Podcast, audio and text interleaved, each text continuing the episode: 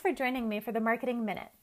I'm Brandy, a marketing consultant and coach for digital business owners and coaches who are feeling overwhelmed by their marketing efforts and underwhelmed by the results.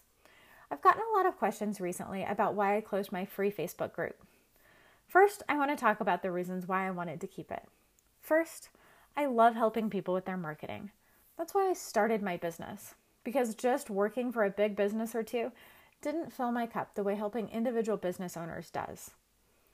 Number two, with my small group, I could give one on one attention for free. Plus, I was always learning more about what my members needed. And number three, all my friends were doing it.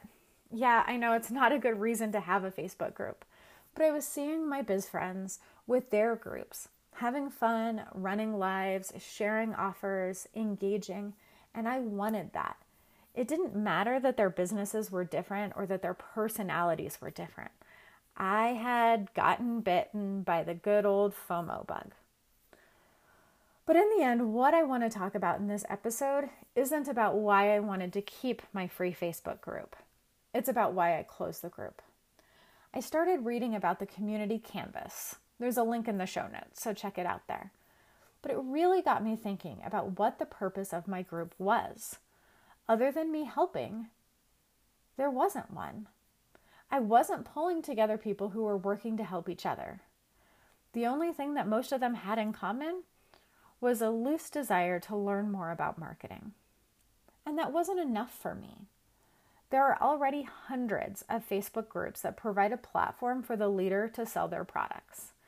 And there are hundreds that add value for those members.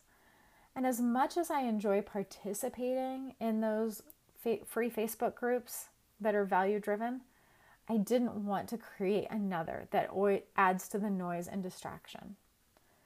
Plus, I was finding that by supporting the free group, I was splitting my attention. I wholeheartedly believe in giving as much value as I can. And by trying to create platform for my blog, the podcast, my own social media platforms, and supporting my paying customers, I wasn't able to juggle it all. And I realized that I could reach more people by putting more attention into this podcast and my blog and doing more visibility work with guest blogging and podcast appearances than I could with the Facebook group. I wanted to touch more people. And the fact is, I didn't want to be leading a Facebook group like the Millennial Entrepreneur Community with 73,000 members or the Boss Moms group with over 30,000. I didn't want to get to the point where I needed to hire help to manage the group to keep away trolls and maintain the rules. I didn't want to have to keep, keep creating community rules. It took away from what I wanted to focus on, and that's helping business owners create products and promotions that connect with their audience. I want to lead the movement for customer first marketing, not lead the movement for keeping away spammers from a community. So, if you're listening to this episode and you're wondering if you should open a Facebook group or if you should keep yours open, here are the four questions that I ask myself. Maybe they'll be useful for you too. Number one, does having a community serve the needs of my audience? Does it make sense for them to connect with one another? Do they have things in common besides the support that I'm providing? Question number two Does the community serve the needs of your business? Do you gain customers from the community? Do you expand your reach? Does it give you insights for new products and services? Number three, why do you personally want the group? If it's because you see everyone else has one, that reason isn't good enough. What needs for you as a person does having that group fulfill?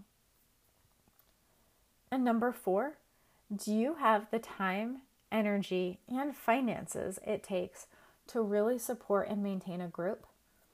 Many group owners spend over an hour a day in their groups just responding to posts and comments from their followers and sharing content.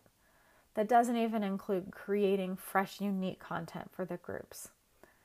And once groups reach a critical mass, they also have to start hiring other admins to administer the group. Keeping a healthy community active is no small feat. So, where am I going from here? Maybe someday I'll reopen a free Facebook group when the timing is different. But for now, I'm going to be focusing more on content with my email newsletter and giving more attention to my one on one clients. I'll also be answering more questions from people who need help with marketing here on the podcast, as well as launching a, a small membership community. I'm including a link to the accompanying blog post for today's episode in the show notes. If you're trying to decide if you should keep your Facebook group or close it down, or know someone who is, feel free to reach out and I'd be happy to talk you through it. And in the spirit of helping, I'd love to know what you would like to hear about on future episodes. Drop me a note at brandy at heybrandy.com so we can connect. Have a great day.